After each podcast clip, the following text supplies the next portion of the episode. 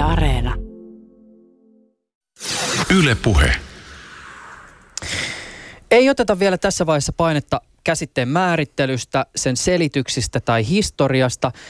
Kasimir Sandbacka, Lilja Tamminen, avataan keskustelu ihan näin.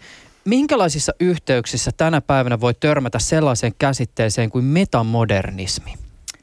Sanoisin, että, että taiteessa, kirjallisuustutkimuksessa, Huffington Postissa ja ehkä itseni lähinnä niin tota, politiikan filosofiassa tässä viimeisen sanotaan kahden vuoden sisällä. Haluaako Kasimir jatkaa? No aika lailla samat havainnot, että tuota, tuo ehkä lisäisin, että terminä sinänsä se ei ole ihan tuore, että sitä on kyllä käytetty jo seitsemänkymmentäluvulla, mutta ehkä tässä nykymerkityksessään niin Niin, niin, juuri näissä yhteyksissä. Tämä on kyllä hämmentävä käsite siis siinä suhteessa, että kun sen historiaan paneutuu, niin ymmärtääkseni nimenomaan seitsemänkymmentäluvulta asti tätä termiä on käytetty. Sitten se on niin kuin toistunut ikään kuin jokaisella vuosikymmenellä näihin päiviin asti akateemisissa piireissä, mutta nyt ihan viime aikoina se on alkanut hämmentävällä tavalla tulla vastaan sosiaalisessa mediassa, Redditin kaltaisilla keskustelupalstoilla. Just esimerkiksi ihan tämmöisissä, siis niin sanotusti perusjulkaisuissa, Huffington Postissa, The Atlanticissa, The Guardianissa. Termi on liitetty muun muassa semmoisiin taiteilijoihin kuin Shia LaBeouf, Nastja Säde Rönkkö, suomalainen taiteilija, James Franco, Lana Del Rey ja Wes Anderson. Mutta mistä tässä kaikessa oikein on kysymys? Se on sitten se seuraava iso juttu.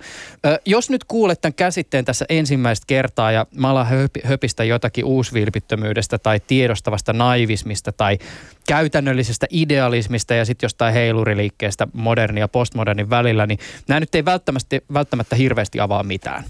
Ö, koitetaan tänään avata tätä termiä asettamalla metamodernismi jatkumoon postmodernin ja modernin kanssa ja ehkä jonkinlaisena keskustelun metatasona tai punaisena lankana vielä mainittakoon, että kaikessa tässä on jonkinlaisena pyrkimyksenä myös niin kuin ymmärtää tätä hetkeä ja siitä, miten tähän on tultu.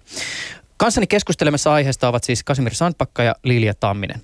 Oulun yliopiston Sandbackan kirjallisuuden alan väitöskirjassa yksi aihesanoista oli metamodernismi. Hän osallistuu keskusteluun Ylen Oulun studiosta käsin. Lilja Tamminen on kanssani Pasilassa ja pitkä lista titteleitä voitaisiin luetella. Yhteiskunnallinen vaikuttaja, luennoitsija, kunnallispoliitikko, tietokirjailija, D J, dilettantti, filosofi, mutta tässä tietysti olennaista on varmaan se, että Tamminen julistaa muun muassa Twitterissä olevansa metamodernismin evankelista. Tänään on kahdeskymmenestoinen päivä elokuuta kaksituhattakahdeksantoista.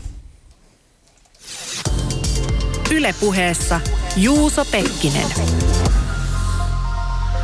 Ja joo, aloitetaan nyt tämmöiselle, että ei mitään paineita kenelläkään. Tässä tarkoituksena ei ole äh, hakea metamodernismiin mitään tyhjentävää vastausta, koska sellaista ei varmaan tälläkään hetkellä ole, mutta että koitetaan jotenkin saada vähän niin kuin kiinni siitä, että, että mistä tässä termissä oikein on kyse. Ö, englanninkielisessä maailmassa käytetään tämmöistä termiä kuin buzzword ja suomenkielinen vastine lienee muotisana. Muotisana on oman aikansa jargonia ja sitä viljellään tilanteissa, joihin se ei edes välttämättä sovi. Ja, ja jokaisella meistä on varmasti kokemus semmoista keskustelussa, jossa joku sanoo jonkun termin, jolle kaikki alkaa nyökyttelee. Mutta sitten tulee se yksi tyyppi, joka kysyy, että hei, mitä toi muuten tarkoittaa? Ja sitten ne vastaukset onkin äärimmäisen epämääräisiä. Missä määrin metamodernista on tullut teidän tulkintanne mukaan jonkinlainen muotisana? Mä sanoisin, että, että se muotisana virka sille on syntynytkin tässä just ehkä parin, parin kahden, kolmen vuoden sisällä, että vajaa kaksi vuotta sitten törmäsin tähän termiin sitä kautta, että mä olin viimeistämällä työn murrosta ja poliittista vastakkainasettelua käsittelevää kirjaa, kun nimeltä Olipa kerran työ. Ja mä tein sitä kustannustoimitusvaihetta, eli piti tavallaan lukea se läpi monta kertaa ja vähän katsoa, että tajuuko siitä mitään, niin tajusin, että se kirja oikeastaan ehdotti jotain tämmöistä uutta kvasiutopistista edistysajattelua, joka erosi modernista ja postmodernista sellaisesta. Ja silloin aloitin googlailun, että, että onkohan tälle nyt jotain vastinetta jossain muuallakin maailmassa ja törmäsin taiteilija Luke Turnerin metamoderniin manifestiin, johon sitten pystyin identifioitumaan. Ja silloin tavallaan sukelsin tämän termin taustoihin ja tajusin, että se kuvaa semmoista ajattelua, johon mä oon alkanut törmätä. Mutta sen kautta sitten mä tietenkin sukelsin tämmöisiin erilaisiin keskustelupalstoihin, mitä oli aika vähän vielä silloin, että et, et, lähinnä oli muutama väikkäri tai jotain tällaista, mistä siihen, mihin, missä törmäsi edes koko sanaan silloin, mutta tuli vastaan tämmöisiä taiteilijakollektiiveja, muutkin kuin siis tämä Luke Turner, Rönkkö ja Buff, jotka käytti sitä, ja silloin niin kuin huomasin jo silloin, että, että sitä käytetään myös tämmöisenä muotisanana äh, ihan vaan sen takia, että se kuulostaa nextiltä jutulta. E- eli eli tota, tuli vastaan ihan saman tien sekin tämä muotisana virka siinä, koska sitä käytettiin kuvaamaan asioita, jotka mun mielestä oli ihan vaan postmoderneja. Haluatko Kasimir kommentoida tätä muotisanakysymystä? No... Kyllähän sillä semmoisia piirteitä on, kun on seurannut tuota viimeaikaista akateemista julkaisua, että se putkahtaa esiin vähän siellä sun täällä. Ja tietysti on niin, että kun joku sana alkaa saamaan suosiota ja kannatusta ja siitä tulee ikään kuin tämmöistä tiettyä keskustelua määrittävä tämmöinen keskeinen termi, niin siihen tavallaan siihen kärryyn myös mielellään hypätään mukaan vähän, vähän niin kuin vaikka ei oltaisi ihan vielä siinä niin kuin vauhdissakaan, että roikutaan jotenkin mukana siinä keskustelussa. Tota, se, sen verran voisi tämmöisiä ihan siis perusjuttuja käydä läpi, että me nyt tänään puhutaan modernista tai postmodernismista ja postmodernista ja, ja mahdollisesti postmodernin jälkeisistä diskursseista, niin mistä me itse asiassa siis puhutaan? Mitä nämä käsitteet selittää, minkälaisiin käyttöihin ne sopii, m- mitä ne tulkitsee? Sanoisin ehkä, että, että ne on tämmöisiä kulttuuriteoreettisia käsitteitä kuvaamaan ihmisten erilaisia tapoja niin kuin jäsentää maailmaa tai, tai itseään tai suhdettaan muihin ihmisiin. Eli, eli ehkä tämmöinen nykypäivänä ainakin historian tunneillakin kerrotaan jo, jo lapsille että, ja nuorille, että, että ennen, ennen tämmöistä niin kuin valistusaikaa, Ää, niin, ja kun lukutaito alkoi yleistyä ja näin, niin ihminen jäsensi tavallaan olemassaoloaan ensisijaisesti suhteessa Jumalaan. Et, et se on meidän helppo käsittää, että me ollaan kaikki tavallaan törmätty jollain tavalla tähän niin kuin eroon nykypäivän ja semmoisen selkeän menneisyyden välillä, mutta sitten tavallaan sen, se, mitä on tapahtunut sen jälkeen tämmöisissä ikään kuin ajattelun murroksissa, niin sitä taas ei hirveästi käsitellä missään peruskoulussa. Tämä on hyvä vastaus ja tämä selkeyttää, mutta tässä on tietysti ehkä sen sorttinen ongelma, joka ensimmäisenä pistää korvaan se, että esimerkiksi suhde Jumalaanhan on hyvin tiedostettu, kun taas sitten se, että kirjoittaa esimerkiksi kirjaa ja huomaa jälkikäteen olevansa ehkä niin kuin metamodernisti, niin se, se on sitten vähän niin kuin erityyppinen kysymys. Kasimir? No mä sanoisin tässä niin, että tämmöisessä keskeisessä asiaa käsittelevässä artikkelissakin, jonka on julkaissut Timotheus Vermeulen ja Robin van den Akker vuonna kaksituhattakymmenen, niin tuota, he puhuvat tämmöistä käsitteestä kuin tuntemusrakenne. Viitaten tähän metamodernismiin ja tuntemusrakenteella tarkoitetaan tämmöistä ikään kuin häivähtävää kokemisen ja ajattelemisen tapaa, joka ei ikään kuin vielä ole vakiintunut ja jota ei täysissä määrin hahmoteta, vaan joka on ikään kuin tulollaan. Ja se on musta ihan hyvä termi kuvaamaan sitä tilaa, missä metamodernismi tällä hetkellä on. Mm. To, itse asiassa... Äh... Se, että Abramson, joka ää, tota, vaikuttaa ää, New Hampshiren yliopistossa, on pyöritellyt tätä hieman eri näkökulmasta, mutta siis about saman asian äärellä, siis pyrkinyt selittämään esimerkiksi, että metamodernismi tai postmodernismi voidaan ymmärtää tämmöisenä niin kuin jonkinlaisena ikään kuin siis yksilöiden ja yhteisöiden tuottamana reaktioina jossakin ajassa joihinkin ilmiöihin. Mutta että ne jollakin tavalla ehkä strukturoivat jotakin tämmöistä niin kuin kokemusta ajassa.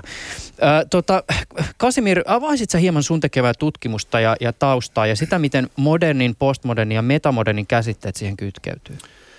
Joo, tuota, mun väitöskirjani käsitteli Rosa Liksomin tuotantoa, siis Ylitorniosta lähtöisin olevan suomalaisen kirjailijan, ää, jota on perinteisesti ehkä tulkittu aika lailla postmodernissa viitekehyksessä. Eli kun hän aloitti kirjailijauransa kahdeksankymmentäluvulla, hän kirjoitti tämmöisiä hyvin lyhyitä, teräviä, ironisia ja ehkä jonkun mielestä kyynisiäkin kertomuksia ikään kuin yhteiskunnan marginaalissa elävistä ihmisistä. Oli, oli he sitten tuota Lapissa tai, tai tuota helsinkiläisissä lähiöissä. Ja tuota, nämä välähdyksenomaiset tarinat näistä ihmisistä ei vaikuttanut ikään kuin sisältävän mitään semmoista moraalista tai eettistä näkökulmaa, vaan ne oli hyvin tämmöisiä toteavia, liioittelevia ja mustaa huumoria viljeleviä.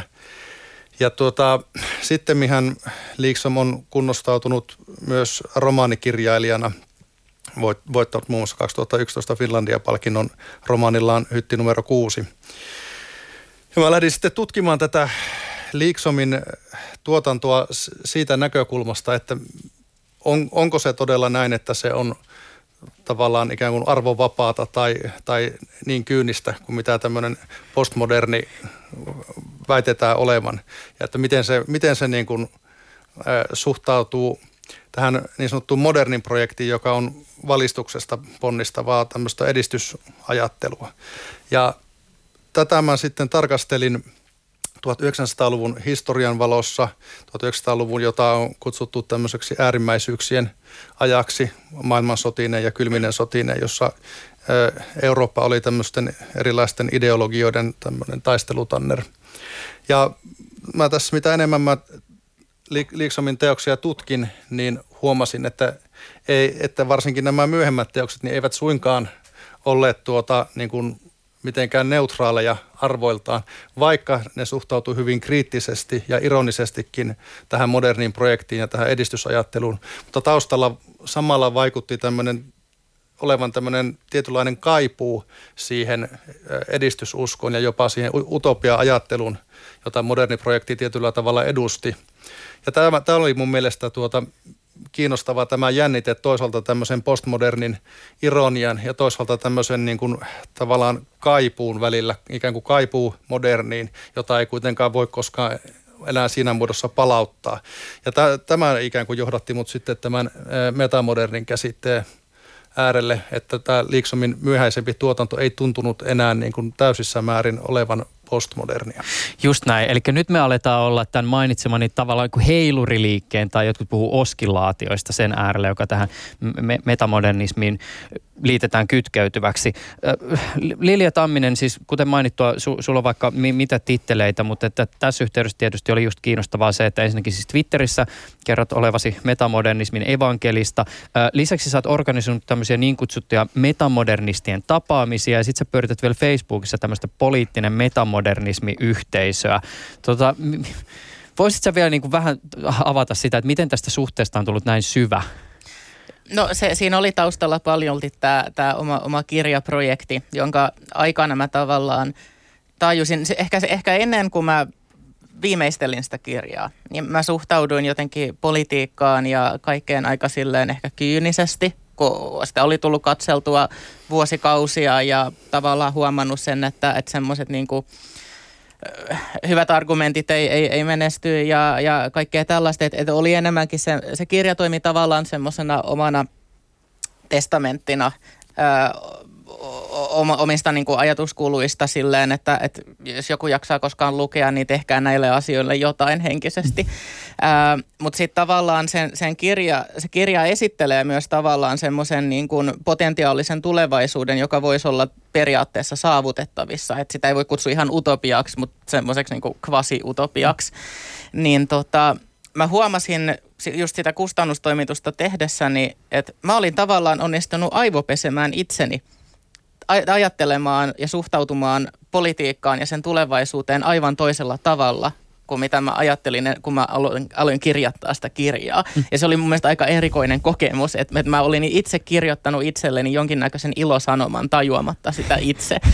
Ja, ja sen jälkeen tavallaan sitten kir, tota, kirjoitin pitkähkön blogiartikkelin tästä havahtumisestani, ää, jota sitten luettiinkin aika paljon. Et, et sen seurauksena syntyi sitten nyt tämmöinen yli tuhathenkinen tota, keskusteluryhmä ää, tavallaan metamodernismista niin kuin politiikan filosofian kentällä. Ja, ja oikeastaan se politiikan filosofinen niin kuin fokus siinä onkin se, joka on dominoinut sitä omaa, omaa niin kuin käytännön suhdettani siihen eniten, vaikka mua kiinnostaa tietenkin taiteet ja, ja kaikki tämmöiset niin kuin ihan, ihan niin kuin populaarikulttuurin tutkimuksellisetkin tämmöiset elementit tässä. Mutta se politiikan filosofian niin kuin metamoderni tulkinta on, on se ollut se kantava tässä ja siitä on sit sen seurauksena, kun on ollut näitä tapaamisia ja näin, niin on syntynyt aika raikkaitakin uusia ajatuksia, jotka ei tavallaan niin kuin heijasta mitään semmoista, jota on jo ollut. Ja se on ollut tosi mielenkiintoinen kokemus ja tavallaan antanut lisää vaan inspiraatioita, että hei, että tuolla on, jos, jos tavallaan osaa virittäytyä oikealla tavalla, joka ei välttämättä tule aluksi ihan intuitiivisesti, niin sieltä löytyykin yhtäkkiä aika jännejä juttuja, jotka oikeasti niin kuin pärisee, koska ne on, niin kuin, niissä on järkeä, mutta semmoisella tavalla, joka ei ennen tuntu, tai se et pystynyt ennen edes kuvittelemaan sitä järkeä tai niitä asioita. Se on vaikea kuvailla. Ennen kuin tähän saadaan vielä sitä lihaa luiden ympärille, niin ehkä meidän kannattaa ikään kuin lähteä liikenteeseen hieman tästä, että, että mistä tämä ylipäätänsä tämä termi tulee, ja sitä kautta myös konkretisoida sitä, että mikä tämä on, mistä nyt tässä koko ajan puhutaan. Siis jos me nyt lähdetään tarkastelemaan sitä historiallista jatkumoa, johon metamodernismin ajatus asettuu, niin meidän lienee syytä valita jonkinnäköinen aloituspiste, ja, ja ymmärtääkseni lienemme kaikki jossakin määrin samaa mieltä, että meidän kannattaisi lähteä liikenteeseen siitä valistuksesta. Haluatko jompikumpi lähteä avaamaan sitä, että miksi? No, no mä, mä ehkä itse sanoisin, että valistusaika ää, ja, ja renesanssi, niin tota, kuva, se renesanssihan tarkoittaa siis tavallaan ää, tämmöistä niin kuin esteettistä paluuta antiikin Kreikan tämmöiseen niin kuin ajatteluun, joka poikkesi aika, aika paljon niin kuin siitä ikään kuin keskiaikaisesta ää, defaultista. Ää, se antiikin kreikkalaista ajattelua kyllä ylläpidettiin niin kuin Euroopassa, kirkko-Euroopassa, mutta se oli niin marginaalista, että sitä katsottiin vähän semmoisen niin kuin harhaoppisena ja, ja näin poispäin. Mutta sitten renesanssin myötä syntyikin tämmöinen uusi innostus siitä, ja vaikea sanoa, että oliko se nyt ihan sen esteettisen innostuksen seurausta, mutta jotain kautta sitten tavallaan se, se pääsi vähän enemmän valloilleen taas semmoinen ehkä platonilainen ajattelu, tai yritys sellaisesta, sanotaanko näin, joka sitten johti siihen, mitä me kutsutaan nykyään niin kuin valistusajaksi, jossa sitten tiede tietenkin alkoi ottaa suuria edistysaskeleita siihen nähden, mitä se oli ennen sitä tehnyt. Ja seurasi semmoinen ehkä lähinnä eliitin parissa oleva kiinnostus sitten tämmöiseen niin kuin vähän niin kuin teknologiaan, sikäli kun me voidaan sitä sellaiseksi kutsua. Ja, ja sitten sen seurauksena syntyikin tämmöisiä niin kuin poliittisiakin ajatuksia tai niin kuin inhimillisiä edistysajatuksia siitä, että miten maailma voisi olla parempi. Ja siinä usein oli tämmöinen niin kuin rationaalinen pyrkimys aina sitten taustalla, että, että tekemällä näin niin saavutetaan tuo. Ja sehän sitten pikkuhiljaa johti demokratian syntyyn sellaisena, kun me sen, sen, se käsitetään nykyään mm. verrattuna antiikin Kreikan demokratiakäsitykseen ja, ja näin poispäin. Eli, eli syntyi tämmöinen ajatus siitä, että me voidaan muuttaa maailmaa. Mm. Ja se on oikeastaan se, mistä, missä moderni sitten alkaa niin kuin tulla sisään jossain vaiheessa. Niin just. Valistus siis, äh, sillä viitataan tähän eurooppalaisen aatevirtaukseen. tuhatseitsemänsataaluku on se, niin kuin se ajallinen lokaatio. Valistus korosti järkeä ja tietoa, hyljeksi uskomuksia ja myyttejä, jos nyt vielä jotenkin tälleen tiivistyy ja kuten sanot, loi pohjaa äh, modernille demokratialle. Äh, haluatko vielä, Kasimir, lisätä tähän jotain? No siis... Ehkä vielä suhteessa siihen moderniin. No siis valistuksen keskeinen ajatus on nimenomaan se, että järjellä pystytään hallitsemaan luontoa, mutta myös ikään kuin ihmisiä ja yhteiskuntaa muokkaamaan järjellisesti. Ja sitten toisena ajatuksena on se, että tämä niin kuin järjen, jär, järjellinen ajattelu ikään kuin kumuloituu ja lähes väistämättä niin kuin, johtaa parempiin tuloksiin, parempaan yhteiskuntaan, oikeudenmukaisuuteen ja niin edelleen. Eli se on tämmöinen hyvin niin kuin edistysuskovainen näkökulma asiaan. Mutta samalla se tietysti on mahdollistanut tämän teknologisen ja yhteiskunnallisen kehityksen, josta on tämä moderni aika lähtenyt liikkeelle. Teollinen vallankumous ja sitä seuranneet yhteiskunnalliset muutokset ja näin edespäin. Että tämä niin kuin moderni aika on sitten jatkanut joidenkin mielestä ehkä tuonne niin kuin toiseen maailmansotaan asti suunnilleen, jonka jälkeen aletaan sitten puhumaan jälkimodernista ajasta, koska toinen maailmansota oli tämmöisenä globaalina katastrofina sitä luokkaa, huipentuen siis atomipommituksiin, että tämä edistysusko, joka oli sisältynyt tähän valistukseen tai modernin projektiin, niin kuin sitä myös kutsutaan, niin se niin kuin siltä katosi pohja ja sitten alettiin kyseenalaistaa tätä edistyksen mahdollisuutta. Ja, ja tämä on niin kuin se ikään kuin vedenjakaja, jossa sitten käännyttiin jälkimoderniin tai postmoderniin aikaan. Tässä täytyy nyt semmoinen pieni syrjähyppy tehdä myös sinne kritiikin pariin. Siis siinä suhteen, että tietysti järjelliset demokratian lapset tässä vaiheessa hurraavat historialle, yes! Mutta äh, kannattaa myös muistaa sellaisen kaksikon kuin Theodor Adornon ja Max Horkheimerin teos Valistuksen dialektiikka, joka voitaneen siis lukea valistuksen sekä moderninkin kritiikkinä. Eikö tässä ollut joku semmoinen, siis nyt tässä niin kuin lonkalta koittaa muistella semmoista valtavaa tiiliskiveä, että mitä, mitä siinä about sanottiin, mutta eikö siinä ollut joku tämmöinen ajatus, että, että tietyllä tavalla se valistus, joka pyrki jollakin tavalla järjellä valaisemaan ikään kuin sen myytin pimeyden, niin toteutti tai tuotti siinä ikään kuin omassa järkeistämisessään myös ikään kuin tämmöisen uuden rationalismin myytin?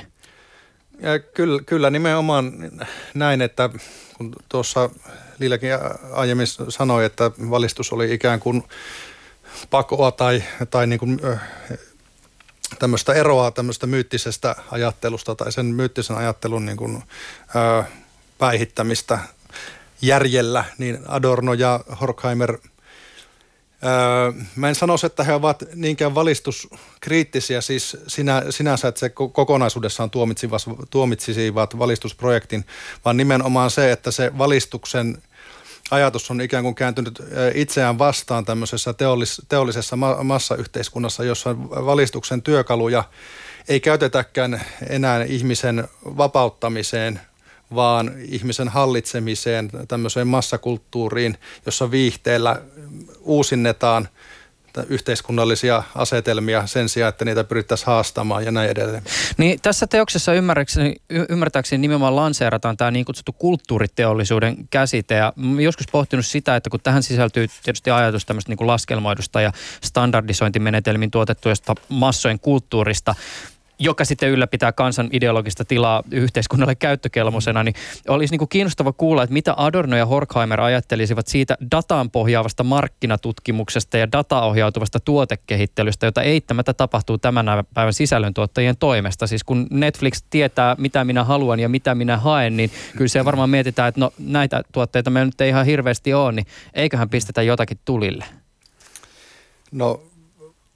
Mä en usko, että tuota Adorno ja Horkheimer olisi osanneet ihan kuvitellakaan tätä niin kuin mittakaavaa, mihin tämä on mennyt. He on kirjoittanut tämän niin kuin sinä aikana, kun televisio oli vasta tulossa, eli jolloin radio oli se niin kuin varsinainen tämmöinen massa, massa tuota tiedonvälitysmedia, ja jolloin tiedonvälitys oli hyvin keskittynyttä sillä tavalla, että radioasemat ja, ja tuota painot, lehtipainot ja toimitukset niin kuin hallitsi sitä tietoa. No, nyt ajatellaan, että tämmöinen tiedonvälitys on internetin myötä jotenkin hajautetumpaa, mutta niin kuin viime aikoina ehkä on alettu heräämään tähän kysymykseen, että onko se todella sitä, jos ajatellaan, miten, miten tuota hakukoneet tai siis lähinnä monopoliasemassa oleva Google mm. ohjaa, ohjaa sitä, että mitä me netistä löydämme tai miten sosiaaliset mediat rakentavat meille tämmöisiä yhteisöjä, niin tuota...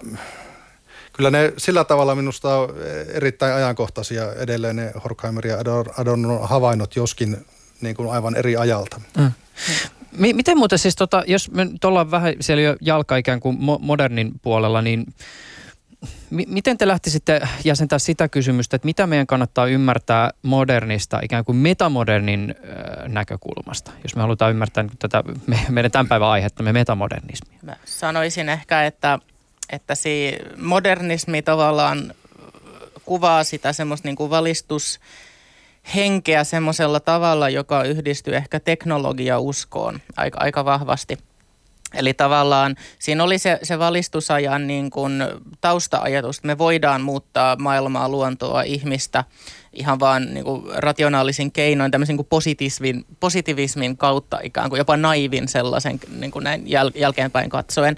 Ja se tietenkin manifestoitu hyvin poliittisesti, modernismi sanoisin, että et, et, niin se, se oli ehdottomasti niin kuin kantava, kantava teema-alue siinä, ää, joka herätti hyvin tämmöisiä varhaisiakin protesteja, sanotaanko näin. Tässä mainittiin tämä, että et, et koneet ei enää niin kuin vapauttanutkaan ihmistä, vaan niistä tuli ikään kuin ihmisen elämää ohjailevia asioita, tämmöisiä näin, niin kuin järjestelmän rattaat on, on tavallaan niin kuin modernismikriittinen termi jo itsessään. Että ihminen hukkuu mod- järjestelmän rattaisiin. Ja näinhän käy siis Chaplinin elokuvassa Modern Times, eli nykyaika, joka tuli ulos vuonna tuhatyhdeksänsataakolmekymmentäkuusi, jossa suoraan kuvataan, että, että siinä on tehdastyöläinen, joka, joka jää jumiin sinne jär- valtavan koneen rattaisiin ja pyörii siinä, eikä voi asialle mitään. Se on lavastuksen näkökulmasta hieno elokuva. Se on aivan mahtava, se on hienosti tehty. Se näyttää tosi sille, siltä, että hän oikeasti nyt jää sinne ja kuolee tai jotain. Ää, ja tavallaan toinen tämmöinen, joka ehkä kuvaa sitä ajan, ajan henkeä tuhatyhdeksänsataaluvun alussa, oli tämmöinen ää, DuPont Chemical Corporationin uh, slogan kuin Better Living Through Chemistry, jossa hyvin, hyvin konkreettisesti kuvataan sitä, että tämmöisen niin kuin kovan teknologian kautta niin me viedään ihmiskuntaa eteenpäin. Ää, ja tämä tietenkin sitten hajaantuu tai ilmeni eri tavoilla tämmöinen niin kuin modernistinen poliittinen ajattelu sitten maailmalla, että ihan siinä tuhatyhdeksänsataaluvun vaihteessa alkoi olla jo, kun oli kuitenkin teollistumista ollut ja, ja näin poispäin, oli vaan nuo voimanlähteet vähän erilaisia, niin syntyi tavallaan Karl Marxin teokset siitä, miten niin kuin rakennetaan työläisten tehdasyhteiskunta, ja, ja vastaavasti sitten syntyi tämmöisiä varhaisia aatteita, jotka johti sitten niin kuin fasistisiin liikehdintöihin, jossa taas tavoitteena oli se, että, että ihmiskunta pelastuu, kun poistetaan tämmöiset ikävät voimat yhteiskuntaa niin kuin pilaamasta. Ja, ja sit, sitten tällä täydellisellä paketilla viedään ihminen tähtiin. Eli, eli si, siinä oli tämmöinen niin kuin, ei nyt välttämättä aina tähtiin kurottelu, mutta mut joku sen suuntainen, joka ohjasi tämmöisiä suuria poliittisia koneistoja, joita siihen aikaan oli. Jos katsotaan Neuvostoliittoa, katsotaan Natsi-Saksaa, katsotaan Yhdysvaltoja tämmöisenä ikään kuin liberaalina tai liberaalina, liberaalin projektin yrityksenä ainakin, ää, vaikka se tänä päivänä ei ehkä ei tuntuisi niin, niin liberaalilta kuin se voisi olla. Ää, näitä kaikkia ohjasi just täsmälleen se sama modernistinen ajattelu. Ja ehkä se sitten kulminoitu just jossain siinä niin kuin toisen maailmansodan tienoilla. Et silloin ihmiset vähän niin kuin menetti uskonsa siihen utopiaan ehkä. Sä, Kasimir äh, Sandbacka, puhut tässä sun esimerkiksi väitöskirjassa paljon tästä niin kuin modernin projektista ja siihen kytkeytyvistä utoppisesta ajattelusta. Ja ikään kuin tämän lasin kautta myös niin kuin tarkastelet Rosa Liksomin tuotantoa. Joo, sillä utoppisella ajatuksella siis tarkoitetaan nimenomaan sitä, että tällä niin kuin tieteen kehityksellä ja yhteiskuntien kehityksellä ikään kuin pyrittäisiin ja, pyritään ja päästään kohti semmoista ihanneyhteiskuntaa. Ja tuhatyhdeksänsataaluvulla tälle niin kuin ihanneyhteiskunnalle esitettiin ihan tämmöisiä eri, eri tuota vaihtoehtoja, jotka oli enemmän tai vähemmän konkreettisia. Niin kuin Liljakin tuossa sanoi, että oli kapitalistinen vaihtoehto, kommunistinen vaihtoehto ja fasistinen vaihtoehto. Ja ne kaikkien niiden mielessä ikään kuin siinti tämmöinen tietynlainen ihanne, jota kohti pyrittiin ja jota kohti ehkä uskottiin, että päästäänkin. Ja, ja, ja tässä toisen maailmansodan ryskeessä niin ehkä, ehkä tuota sitten usko siihen, että tämä niin kuin kehitys johtaisi alituisesti kohti tämmöistä jotakin ihannetta, niin öö, romuttui, vai, vaikkakin tuota näistä niin kuin tavallaan fasismi oli ainoa, joka, joka tuota siinä ikään kuin hävisi eurooppalaiselta poliittiselta kartalta joksikin aikaa ainakin. Mut, niin. Niin, tota, y- y- jos, jos y- ymmärsin oikein sun väitöskirjasta tai muistan, niin esimerkiksi Liksomin teoksissa sä tulkitset, että et, tota, kirjailijan ä, tuotannossa tämä suhde näihin ikään kuin modernin projektin utopioihin on vähän semmoinen niin kuin kaksijakoinen, että to- toisaalta niitä ikään kuin kritisoidaan ja arvostellaan, mutta sitten taas toisaalta siihen sisältyy myös ehkä jonkinlaista myös tämmöistä ihannointia. Joo, tai siis niissä ei niin kuin missään nimessä ihannoida mitään näistä niin kuin konkreettisesti toteutuneista yhteiskuntamalleista sinänsä, vaan esimerkiksi Liksomin vuonna tuhatyhdeksänsataayhdeksänkymmentäkuusi julkaistussa Kreisland-teoksessa niin käydään niin kuin kohta kohdalta läpi fasismi, kommunismi ja kapitalismi, kaikki hyvin kriittisesti ja ironisesti. Mutta se, mitä siinä ikään kuin ihaillaan tai kaivataan, on nimenomaan tämä niin sanottu tämmöinen utooppinen halu. Mm. Eli se halu tai usko siihen, että me voimme niin kuin sillä, mitä me niin kuin päätämme ja teemme, niin me voimme oikeasti vaikuttaa tulevaisuuteen ja rakentaa jotain parempaa, vaikka me niin kuin emme tietäisi ihan konkreettisesti, mitä se on. Tähän väliin muuten täytyy tämmönen, tuottaa tämmöinen siis ihan hävytön puffi tai mainostus nimittäin siis. Ja tämä tuli itse asiassa ihan sattumalta. Mä tajusin, että tällä viikollahan ikään kuin tähän ikään kuin modernin projektin utopian kysymykseen ää, liittyen on tullut tehtyä ohjelmaakin. Nimittäin siis keskustelimme arkkitehtuuriutopioista tässä joku aika sitten. Ja tässä tietysti aika pitkälti pyörittiin ikään kuin modernin arkkitehtuurin parissa. Ja, ja tähän tietysti voi paneutua, jos esimerkiksi Yle Areenasta haluaa käydä aiheeseen paneutumassa lisää, ää, siis utopioita ja arkkitehtuuri on tuon kyseisen jakson nimi. No, modernin projekti oli käsillä. Sitten tuli mitä, kaksi maailmansotaa, holokausti, ydinsodan uhka, talouden ja ympäristön kriisit. Mitäs sitten tapahtuu? No, no se onkin jännä kysymys. Tavallaan, jos tietenkin Yhdysvalloistahan tuli aika semmoinen iso kulttuurivaikuttaja tavallaan sen, sen toisen maailmansodan jälkeen, kun siellä lähti taas talous kasvamaan ja, ja semmoinen ehkä eräänlainen kulttuurivienti pääsi kunnolla käyntiin. Ähm, mutta se, siinä pääsi tavallaan niin kuin tietyt tämmöiset ajattelijat paljolti Yhdysvalloissa aika isoon tämmöiseen popkulttuuria määrittävään rooliin, jossa voidaan havaita tämmöinen niin kuin modernismikriittinen tai, tai ehkä myöhemmin sanottuna sitten postmoderni ää, ajatusvire näissä ehkä sen sodan aikana syntyneissä tai, tai, tai näin poispäin, että, että ne, jotka oli nuoria sen jälkeen, ei välttämättä ne, jotka itse oli kokenut sotaa, vaan ehkä just silleen vähän sen verran nuoremmat, niin, niin tota, alkoi muutaman vähän vanhemman gurun ää, kanssa sitten pohtimaan jotain aivan toisenlaista maailmaa, joka kyseenalaistaa koko tämän niin kuin edistysprojektin ja teknologisen niin kuin edistysmielisyyden siinä taustalla ja ihmisten niin kuin ajamisen johonkin muottiin sun muuta. Et syntyy tietenkin kaikki tämmöiset seksuaalivallankumoukset pikkuhiljaa ja erilaiset päihteet tuli sitten kuvioon tämmöisen niin kuin mielen vapauttavana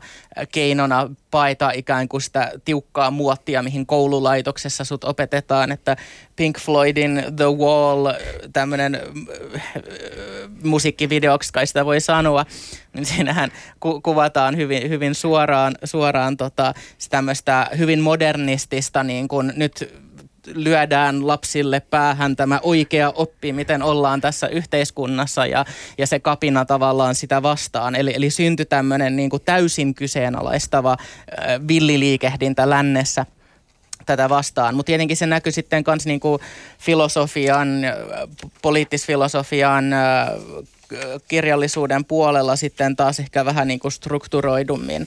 Eli, eli syntyi tämmöinen ehkä No siinä toisen maailmansodan tienoilla syntyi ehkä kriittisen teorian niin kuin peruskivet, ää, jotka taas ei ole sinänsä niin kuin kirjallisuustasolla ihan niin kuin omia heiniäni, että et en ole sinänsä paneutunut niin kuin kriittisen teorian niin kuin teoksiin itseensä niin paljon, ää, vaan tunnen enemmänkin sitten niiden niin kuin taustaa. Eli tavallaan tämmöinen niin kuin ehkä feminismi sellaisena, kun me se niin kuin ehkä nykyään ymmärretään, alkoi pikkuhiljaa syntyä.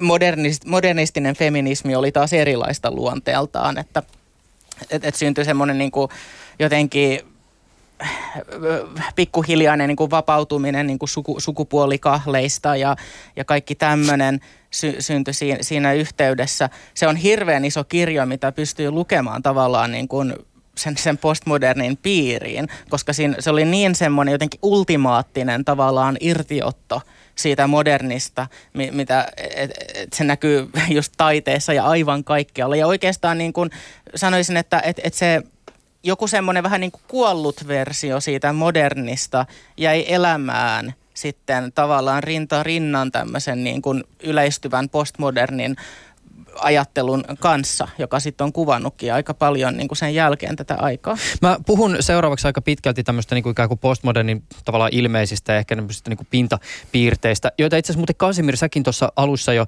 hieman kuvasit, kun puhuit Liksomin teoksista, siis näistä, joissa ikään kuin tämä ilmaisu on tämmöistä lyhyttä, välähdyksenomaista, ironista, kyynistä, etääntynyttä. Ja mä voisin ehkä ikään kuin pohtia tätä kysymystä myös tämmöisen niin kuin ajankohtaisen debatin kautta. Siis Yhdysvalloissa tuntuu, että sekä oikealla että vasemmalla ja, ja sitten nekin, jotka ovat jotenkin jossain siellä välillä, niin ovat halunneet ilmaista sitä, kuinka esimerkiksi Donald Trump on jonkinnäköinen tämmöinen niin kuin postmodernin ajan presidentti, tai hänestä on käytetty myös nimitystä ensimmäinen postmoderni presidentti. Ja, ja tämä on tietysti ehkä myös hieman niin kuin kyseenalainenkin keskustelu, voidaan siihen kohta mennä, mutta tämän kautta mä pyrin ehkä avaamaan myös näitä, että miten tätä postmodernia ikään kuin lähestyä. Öö, Jeet Heer on The New Republic-julkaisussa kirjoittanut äh, Donald Trumpista tämmöistä analyysiä, että häntä ikään kuin leimaa tämmöiset niin kuin fragmentaaliset, fragmentaariset ikään kuin ilmaisumuodot lineaarisen ajattelun sijaan. Nostalgia, siis Make America Great Again, on korvannut tämmöisen historiallisen tietoisuuden tai koetut kokemukset menneisyydestä. Äh, jollakin tavalla semmoinen luotu kuva on hirvittävän erinäköinen kuin todellisuus. Äh, estetiikan puolelta pitää mainita semmoisia sanoja kuin pastissi tai kitsi. Tässä yhteydessä Heer mainitsee muun muassa Trumpin, tämän Trump Towerin. Öö, tätä kautta Heer on aika valmis asettumaan Donald Trumpia jonkinnäköisen tämmöisen niin kuin postmoderniin muottiin. M- mit- miten te lähtisitte ehkä niin kuin tämmöisenä ajankuvana tätä postmodernia jotenkin lähestymään? No, no ha- ha- haluatko Kasimir aloittaa? Aloita vaikka sä, Kasimir. Joo, tuota... No mun mielestä, kun puhutaan postmodernista tai postmodernismista tai modernismista tai metamodernismista, niin ehkä johtuen, johtuen siitä, että tuota kirjallisuuden tutkimuksessa ja historiassa modernismilla on jo ikään kuin tämmöinen vakiintunut merkitys, jolla tarkoitetaan tämmöistä tuhatkahdeksansataaluvun lopun ja, ja tuota etenkin maailmansotien välillä kirjoitettua ää, modernistista kirjallisuutta. Ne on haluttu te, tehdä ero ikään kuin modernin ajan tai moderniteetin ja modernismin välillä. Ja samalla tavalla tämä mun mielestä edellyttää semmoista niin kuin kahdenlaista ajattelua, että yhtäältä on niin kuin postmoderniteetti, eli postmoderni aika, ja sitten on postmodernismi, joka voi olla tämmöinen niin kuin esteettinen tai filosofinen oire siitä mm. tai yritys niin kuin ymmärtää sitä. Eli on se historiallinen tilanne, jossa ollaan, ja sitten on se tuota siihen kytkeytyvä ajattelu.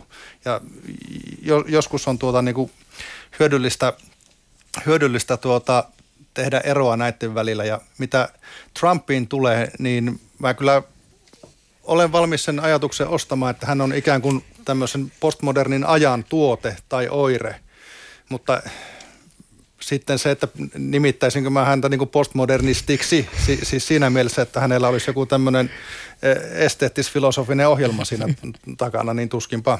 Jos muuten jollakin tavalla haluaa päästä tähän pohdiskelun käsiksi ja myös ikään kuin kriittisestä näkökulmasta, niin mä suosittelen lämpimästi. New York Timesissa julkaistiin vuoden alussa Thomas B. Edsalin artikkeli otsikolla Is President Trump a Stealth Postmodernist or Just a Liar?, jossa käydään läpi hieman tätä, että miten esimerkiksi tähän niin kuin Trumpin postmoderniin olemukseen on viitattu. Ja tässä on myös haastateltu useita postmodernin tutkijoita, jotka itse asiassa jossakin määrin myös ovat hieman eri mieltä näiden ikään kuin populaaritulkintojen kautta. Siis äh, tässä on muun muassa tämmöisiä niin kuin esimerkiksi Johanna Oksala, joka on professorina Pratt-instituutissa, niin on vastannut tähän New York Timesin haastattelukyselyyn, että itse asiassa Donald Trump ei välttämättä ole postmoderni presidentti, vaan joissakin yhteyksissä voi sanoa, että hän on ihan siis puhtaasti valehtelija.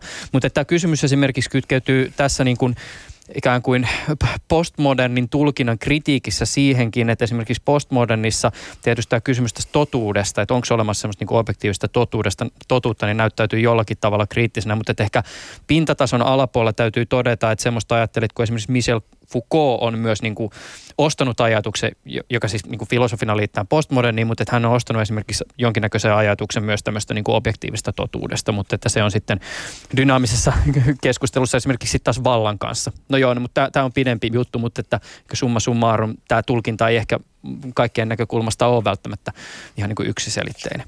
Niin se, se, jos tavallaan jatketaan vähän tätä Trumpia, tätä ajan henkeä, niin tota... Ää, Sanoisin, kuten, kuten Kasimir sanoi, mä sanoin, että hän on ehdottomasti tämmöisen postmodernin ajan tuote. Että jos mietitään sitä, että mikä ehkä on määrännyt monia tämmöisiä ilmenemiä niin kuin postmodernista ajattelusta, niin siinä on usein tämmöinen, että ei, ei ole semmoista niin kuin yhtä totuutta tai, tai saatetaan jopa niin kuin kiistää kokonaan sen totuuden, todellisuuden, niin kuin, objektiivisen totuuden olemassaolo ja enemmänkin sitten niin kuin keskitytään semmoisiin subjektiivisiin tulkintoihin. Ja sitten kun tämä ajatus tietenkin viedään tarpeeksi pitkälle tavallaan just irti Foucaultin näistä ajatuksista, että kyllähän se on siellä se objektiivinen todellisuus, me ei vaan koskaan päästä ihan niin kuin kiinni siihen, vaan me tavallaan hylätään se mielenkiinto jopa suoraan sitä kohtaan, että me ei edes yritetä peilata niitä tuntemuksia suhteessa siihen. Niin silloinhan me päästään just semmoiseen maailmaan, jossa tavallaan on vaan niin kuin mielipiteitä, että et, et semmoiset, no Trumpin epämielenkiintofaktoja kohtaan, jotka hänelle niin kuin ladotaan kaikkien asiantuntijoiden niin kuin voimin, niin kuvaa just tästä, hän on ikään kuin vapaa. Että et, et nämä kahleet ei enää kosketa häntä. Et, et, et, et, hän samaan aikaan sitten niin kun, hän ylistää tämmöisiä niin kun ihmisten subjektiivisia tuntemuksia, kun hän kohtaa ihmisiä jossain messuilla, niin, niin voisi sanoa messuiksi niitä hänen tilaisuuksiaan. Öö, jossa hän saattaa olla silleen, että jes, tosi hieno juhtuma, on ihan samaa mieltä asioihin, jotka on täysin ristiriidassa keskenään ja hänellä ei ole mitään ongelmaa sen kanssa, koska selkeästi hän ei edes yritä öö, olla, toimia sillä tasolla, vaan hän on joku, hänellä on joku semmoinen toinen taso, jolla hän toimii siinä. Että ne on pelkästään semmoista verbaalista ilmaisua, nämä kaikki jutut hänelle, ja hän on sitten enemmänkin vaan niin kuin yrittää niin kuin kommunikoida ihmisten kanssa semmoisen niin kuin me ollaan samalla puolella henkisen niin kuin kommunikaation kautta. Ja tämähän näkyy taas ihan samalla tavalla, jos katsotaan tämmöistä niin kuin per, tahoja, jotka perinteisemmin on, on ollut sellaisia, niitä pidetään niin kuin postmoderneina. Eli just tämmöiset ehkä ää, tietynlaiset vasemmistoajatteluun monesti liitetyt ehkä niin kuin taiteen ja, ja tämmöisen niin kuin kulttuurin puolella to, toimivat, toimivat ihmiset, jossa taas niin kuin jos katsotaan tämmöistä niin kuin pitkälle vietyä postmodernia, sanonko ehkä, voisi sanoa, että tieteen yritelmäksi ehkä, mä olen itse hirveän skeptinen, niin, niin siinähän tavallaan niin kuin saatetaan jäsentää ihan vaikka jotain niin kuin fysiikan lakeja tai, tai, tai matematiikan oppikirjoja jonkin tämmöisen kriittisen teorian niin kuin valtakäsityksen kautta, että, että et, et, et matematiikan oppikirja on huono, koska se julistaa yhtä totuutta matematiikasta ja, ja et tämän takia matematiikka ei voi olla totta.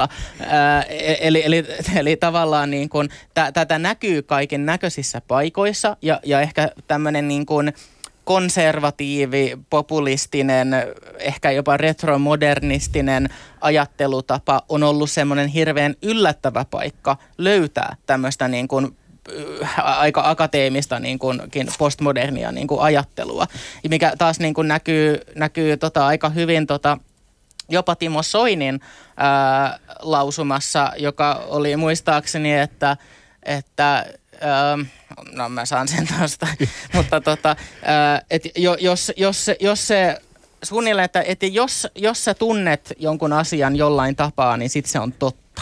Et jos se on sun tunne, niin sit se on totta. Tavallaanhan se on. Näin ne asiat tunnetaan paikkaansa. Henkinen. Näin ne asiat tunnetaan henkinen. Et, et, sit, sehän on tavallaan totta sen yksilön tasolla. Mm. Että mitä, mitä tahansa yksilö kokee, niin se on hänelle tavallaan totta. Et se, on, mm. se on tietenkin kiistaton oppi tavallaan siitä niin kuin postmodernista niin kuin, todellisuussuhteesta. Että osataan olla kriittisiä sen suhteen, että, että ihmiset ei välttämättä osaa samaistua johonkin ylhäältä lausuttuun totuuteen jostain. Mutta samaan aikaan, jos sen vie sille tasolle, että se subjektiivinen, frag- hyvin fragmentoitunut maailmassa oleva niin kuin kokoelma subjektiivisia totuuksia päästään suoraan korvaamaan kaikki objektiivinen totuus, niin silloin me ollaan mun mielestä pulassa, ja se on mun mielestä se pula, jossa me löydetään itsemme kautta maailman, ainakin lännessä tänä päivänä.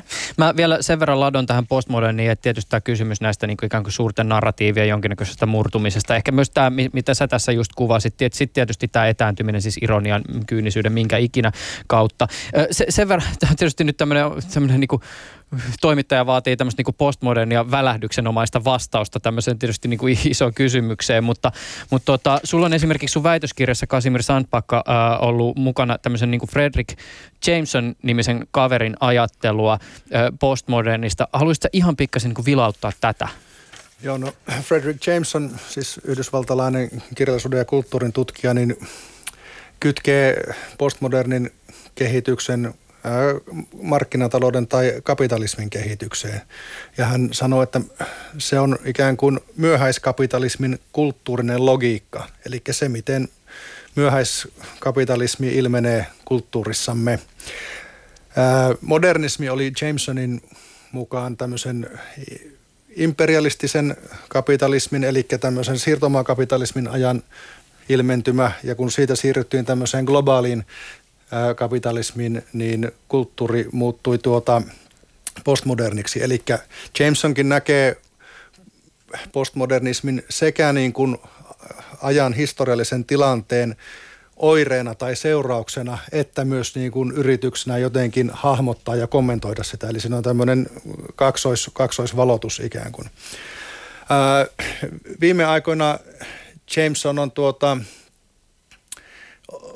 on ottanut kantaa tähän myös tähän, ehkä ei suoraan tähän metamodernismikeskusteluun, mutta kuitenkin tähän väitteeseen siitä, että postmoderni aika olisi päättynyt. Ja, ja hän, hän kyllä puolustaa tätä postmoderniteettitermiä, että se on edelleen pätevä, mutta samalla hän niin kuin myöntää sen, että tämä aika on ikään kuin muuttunut intensiivisemmäksi, intensiivisemmäksi versioksi postmodernismista, eli tietotekniikan kehittyminen, tämmöisen finanssikapitalismin lähteminen laukalle finanssikriisin myötä ja kaikki tämä, niin se on ikään kuin ei niinkään lopettanut postmodernia aikaa, vaan tiivistänyt sen vielä tämmöiseen intensiivisempään muotoon, joka sitten vaikuttaa myös kulttuurin, kulttuurin kehittymiseen. No ilmassa on tietysti nyt pidemmän aikaa ollut tätä kysymystä siitä, että, että just, että onko postmoderni ohi, mitä sillä käsitteellä pitää tehdä ja sitten taas toisaalta, että mikä postmodernin jälkeen tulee. Siis nyt kun me mennään vihdoin viime hyvät naista, herrat, muun sukupuoliset ja intersukupuoliset kohti sitä kysymystä, että mitä se metamodernismi ehkä on, niin tässä kohdassa lienee syytä mainita se myös, että, että näitä niin kuin eri nimisiä ja laisia ikään kuin diskursseja postmodernin jälkeisiähän on ehdotettu vaikka kuinka paljon. Siis on ollut digimodernismia ja automodernismia ja altermodernismia ja mä luulen, että sitten kun filosofian pikkujoulussa sanoo post-postmodernismi, niin dunkkuun tulee. Mutta tota, siis m- miten te ehkä niin kuin lähtisitte avaamaan sitä, että et millä tavoin ikään kuin tämä metamodernismi sit jollakin tavalla ehkä voidaan esittää postmodernista seuraavaksi leveliksi. Tässä yhteydessä varmasti tullaan viittamaan tähän Timotheus Vermeulen ja Robin van den Akkerin teokseen, joka jo lyhyesti, tai siis teksti, joka lyhyesti jo mainittiin, siis vuodelta kaksituhattakymmenen, julkaistiin Journal of Aesthetics and Culture-nimisessä julkaisussa. Nimi on Notes on Metamodernism. Mä Kun... sanoisin, että... että äh... Että, että tavallaan se, mä oon ihan samaa mieltä Kasimirin kanssa siitä, että me edelle, edelleen elätään postmoderniteettia näin niin kuin aikakautena, jossa se on valloillaan. Ja että, että se, mutta sen sijaan mä, mä oon havainnut, kuten myös Timotheus Vermeulen ja Robin van den Akker kaksituhattakymmenen tässä niin kuin julkaisussaan totesi, että me voidaan havaita, että nyt tässä, niin kuin, tässä kaikessa on seassa semmoisia ajatuksia, tuolla ilmoilla, jota media tulee ja kaikki, niin on ollut jo hyvän aikaa semmoisia ajatuksia, joita ei voi enää niin kuin lukea enää postmoderneiksi, vaan ne voi, voi erottaa sieltä jollain tapaa. Ja tässähän me päästään tietenkin lähelle Kasimirin väitöskirjaa, jossa suoraan populaarikulttuurituotteesta käydään aistimassa tämmöisiä vaikutteita, joita ei voi enää lukea moderneiksi tai postmoderneiksi, niin, niin samalla tavalla itsekin olen huomannut niin kuin lukuisia tämmöisiä esimerkkejä. Yksi tämmöinen tosi mieleen painunut, tai, tai ehkä jopa kaksi hyvin mieleen painuvaa elokuvaa, jotka muistan, jotka on siis jopa kymmenen vuotta vanhoja, jopa reilu kymmenen vuotta. Yksi, yksi on semmoinen kuin Juno, teiniraskauselokuva, joka ei oikeastaan ota mitään kantaa siihen, että, että tyttö, tyttö on raskaana, vaan se vaan katsoo hänen silmi, silmien läpi kaiken näköistä semmoista niin kuin arkista juttua ilman mitään semmoista niin kuin, kuten sanoin, kantaaottavuutta siihen, että onko tämä nyt paha vai, vai hyvä, onko hän nyt vapautunut ja onko tämä nyt tasa-arvo ja näin poispäin. Irrallaan kaikesta tästä vähän ehkä samalla tavalla kuin ehkä Rosa Liksomin teokset. Toinen on taas Napoleon Dynamite, jossa tavallaan meillä on päähenkilönä sankari, joka on älyttömän nolo, mutta kuitenkin katsoja johdatellaan suhtautumaan häneen ikään kuin sankarina, koska hän tekee vilpittömästi jotain semmoista, jota kaikki muut pitäisi jotenkin nolona tai dorkana. Ja silloin me lähestytään tämmöisiä mielenkiintoisia käsitteitä kuin uusvilpittömyys, josta on tullut tämmöisessä niin kuin mediakulttuurin niin kuin tulkitsemisessa aika, aika keskeinenkin sana. Kasimir Sandbacka, haluaisit sä jatkaa tästä ikään kuin metamodernismin määrittelystä ja ehkä varmaan tässä yhteydessä myös jollakin tavalla ää, tullaan myös tähän kysymykseen, että, että minkä takia ikään kuin tämä meidän matkamme ikään kuin se modernin ja postmodernin kautta ikään kuin kohti metamodernismia on ollut perusteltu. Että tämä tietysti liittyy tähän kysymykseen niin sanotusta heiluriliikkeestä. Joo, no tuota, mä ehkä hahmottaisin mieluummin tätä matkaa kuitenkin modernismista, postmodernismiin ja siitä edelleen metamodernismiin, niin jonkinnäköisenä jatkumona. Mm. Että tämmöinen puolalainen sosiologi Zygmunt Bauman on ää, määritellyt postmodernismin siksi, kun modernismi tulee tietoiseksi itsestään. Mm. Ja, ja mä ehkä ajattelisin, että tässä metamodernismissa siinä määrin, kun me sitä nyt vielä voimme ymmärtää, niin voisi ehkä olla jotain samaa, että se on postmodernia, joka on tulossa tietoiseksi itsestään. Ja ehkä myös niistä niin kuin sudenkuopista, jotka siihen ajatteluun on liittynyt. Ja se, se miten metamodernismi tähän postmodernismin haasteeseen vastaa, siis siihen niin kuin tämmöiseen tiettyyn relativismiin ja, ja siihen, että tuota, ö, kaikki on subjektiivista ja ei ole, ei ole mitään niin kuin totuutta, jota kohti voisi pyrkiä, niin ehkä se, mitä metamodernismi pyrkii tekemään, on niin pelastamaan sieltä modernista edistysuskosta semmoisia tiettyjä elementtejä, jotka auttaa meitä ikään kuin navigoimaan yhteiskuntaamme eteenpäin tämmöisessä postmodernissa tilanteessa, kuitenkin säilyttäen sen postmodernissa ajassa opitun skeptisyyden ää, semmoista absoluuttista totuutta kohtaan, jotta ei heilahdeta sinne tuota modernin totalitarismiin, niin kuin kävi tuhatyhdeksänsataaluvulla. Niin just. Ja tässä nyt, kun mä alussa mainitsin noista niin kuin tiedostavaa naivismia ja käytännöllistä idealismia, niin ne ehkä nyt sitten linkittyy tähän. Tämä heilurihomma nyt on siinä suhteessa, siis se on ehkä monessakin mielessä ongelmallinen ja debatoitu ja, ja kiistelty ja, ja näin, mutta se, se esimerkiksi mainitaan tässä siis artikkelissa, josta nyt ollaan puhuttu ja siinä ikään kuin pyritään hahmottaa ehkä sitä, miten metamodernismi jollakin tavalla just ikään kuin ottaa elementtejä sekä modernista että postmodernista. Lilja. Mä sanoisin just tähän, no sitä käytetään usein termiä heiluriliike tai oskillaatio kuvaamaan sitä. Mun mielestä se paras tapa ilmaista sitä, että se on niin kuin, syntyy yllättäviä synteesejä asioista tai niin kuin moderneista ja postmoderneista vaikutteista, jotka on näennäisen ristiriitaisia. Et, et se näennäinen ristiriita on mun mielestä semmoinen avain, että me ollaan perinteisesti katsottu, että nä, ne on asioita, joita ei voi yhteensovittaa, moderni ja postmoderni, mutta sitten me yhtäkkiä havaitaankin, että tulee vastaan tämmöisiä ilmiöitä, ajatuksia, julistuksia, jossa on semmoisia kummallisia synteesejä näistä vanhoista, jotka loukkaisi sekä postmodernisti että modernistisesti ajattelevaa ihmistä, ää, mutta niissä on kuitenkin ihan niin selkeästi järkeä.